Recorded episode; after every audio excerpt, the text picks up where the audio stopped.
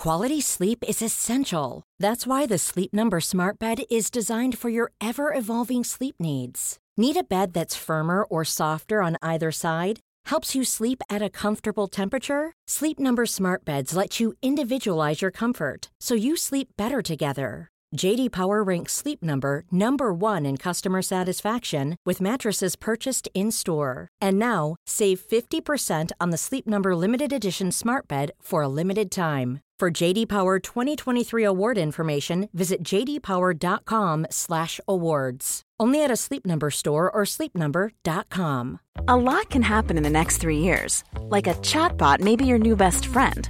But what won't change? Needing health insurance. United Healthcare Tri Term Medical Plans are available for these changing times. Underwritten by Golden Rule Insurance Company, they offer budget friendly, flexible coverage for people who are in between jobs or missed open enrollment. The plans last nearly three years in some states, with access to a nationwide network of doctors and hospitals. So, for whatever tomorrow brings, United Healthcare Tri Term Medical Plans may be for you. Learn more at uh1.com. It's that time of the year. Your vacation is coming up. You can already hear the beach waves feel the warm breeze, relax, and think about work. You really, really want it all to work out while you're away.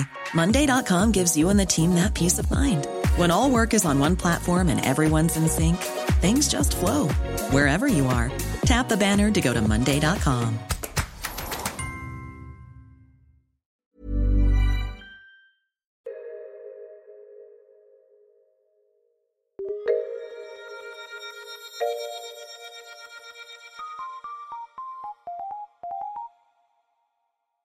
Welcome to Top Stories. I am Andy Zaltzman, and in today's raid on the Bugle archives, we are going back more than nine years to February 2014 and the start of the Ukraine Russia conflict. Um, it, it was a fast moving situation, and John and I did our very best to keep up.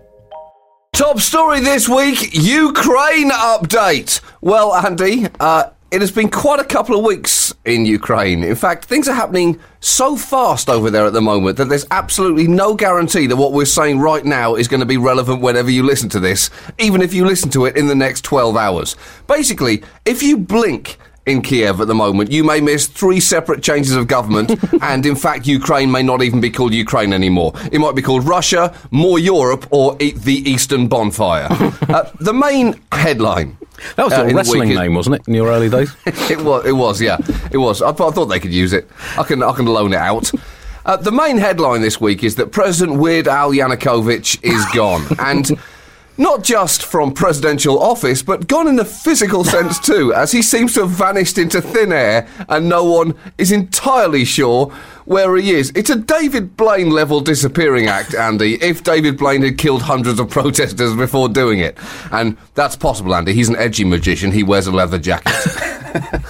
Well, in fact, it's already changed because he has now since probably since since you were last awake, John. Because I know this is very early in the morning, Yeah. stateside. He's turned up in Russia and given a press. He's definitely in conference. Russia, is he? He's definitely in Russia, and he's given a press conference saying that he will He fight. has? He will fight for his Oh my country. God. That's what he said.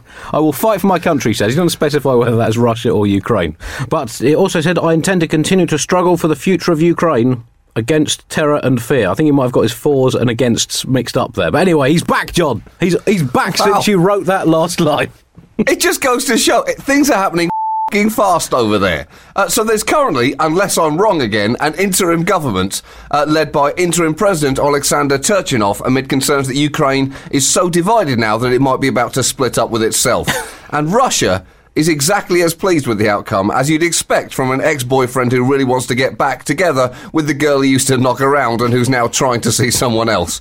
and th- they can really speak their mind on this, the Russians, uh, now, uh, especially because they're no longer, uh, con- well, conveniently, they're no longer tied down by needing to put a face on for the Olympics anymore. so Russia can really take off the gloves that they never really put on. Uh, and just as a warm up this week, Russian. Uh, Prime Minister Dmitry Medvedev described the new government in Ukraine as mutineers who had conducted an armed mutiny. Well, that is semantically sound, Andy. Uh, uh, armed mutinies are what mutineers tend to do. Has Medvedev always been such a stickler for language, Andy? the new government are rioters who have participated in riots. uh, Medvedev is a stickler for grammar as much as he's a stickler for complete subservience to the Russian state. Last Sunday, Ukraine's parliament reduced the official status of the Russian language in their country, overturning a law that had been brought in by Yanukovych. And Putin essentially responded by saying, Oh, what a pity you downgraded Russian as your official language. Now you will not be able to understand us when we tell you to go f- yourselves! Yeah, Russia is uh, certainly getting involved. I found it a bit hard to keep up with this because uh, much of it all ki- kicked off whilst I was uh, in uh, in Napoli, uh, snout down in a series of sensational pizzas, and it's very hard to pay attention on major news stories with that or a mouthful of mozzarella. But uh, I'll, oh man, it's like eating fresh God. But uh, I'll, I'll do my best. And um, as you say, uh, Russia had been showing uh, the world its uh, its friendly face during the Winter Olympics, even going so far as to involve in some self-deprecating humour in the closing ceremony, referring back to the opening ceremony blooper in which one of the Olympic rings failed to materialise. Of course, behind the happy laughter was the certain knowledge that whoever is responsible for that original mistake has probably spent much of the last two weeks desperately stocking up on extremely thermal underwear for the 30 years of very cold winters that lie ahead in his involuntary new home. But just days after uh, Smiley Russia waggled its goodbye arse at the world like at the 1950s pin-up girl nation it never pretended to be in the 1950s. It is now icily staring with dead-eyed, borderline psychotic, fixed mouth rictus grin uh, at, uh, at the rest of the world and unzipping its Cold War issue trousers before plonking a very militaristic dick on the table for everyone to fail to converse about. And I hope I've explained what's going on in uh, terms that the youth of today can understand. Uh, there's suggestions that um, Russian vehicles have been seen in uh, in the Crimea. There have been Russian flags hoisted by pro Russia uh, forces, and um, it's all a bit worrying, John. This place, Ukraine, is disturbingly in Europe, John. It is in Europe.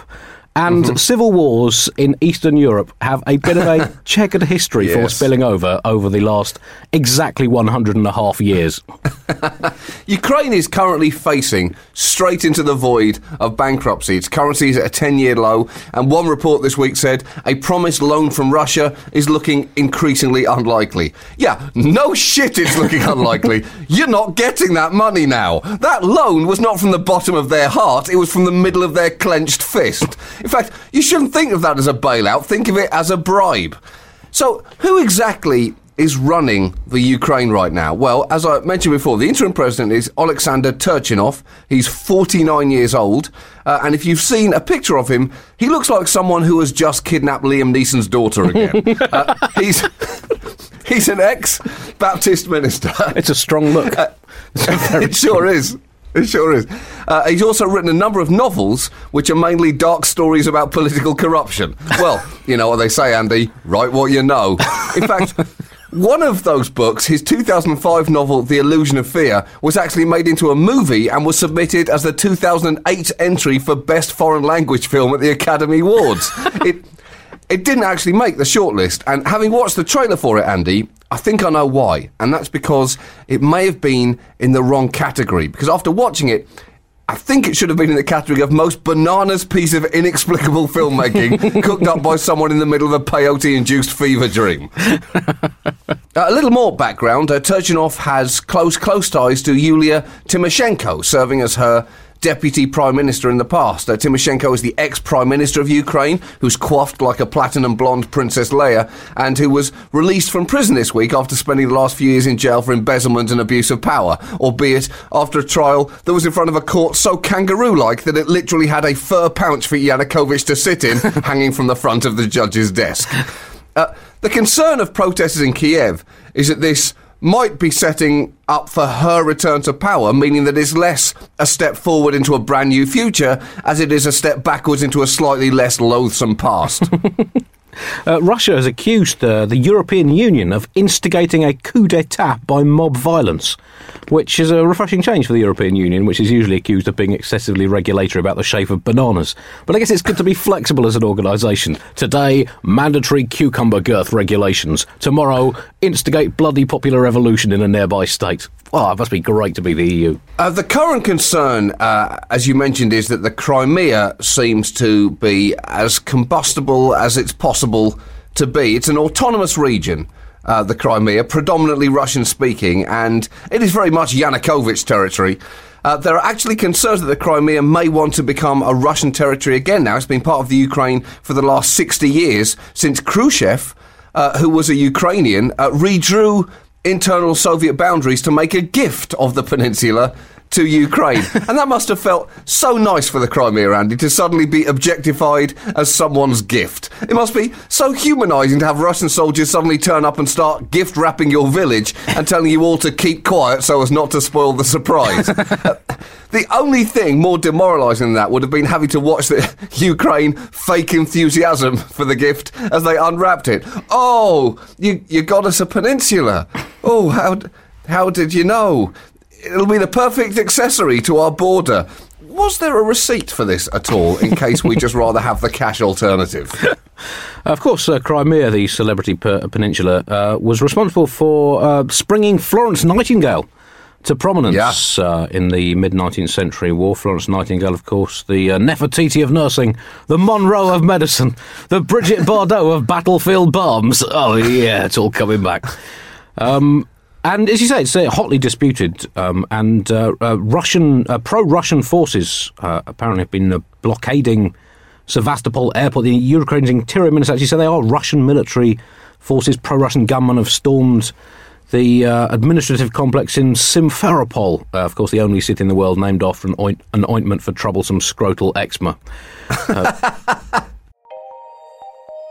That was February 2014 calling. I know what you're thinking now. I also want to listen to a newer episode of The Bugle. Well, I'm not stopping you, and nor is the internet, where you will find it, particularly at thebuglepodcast.com.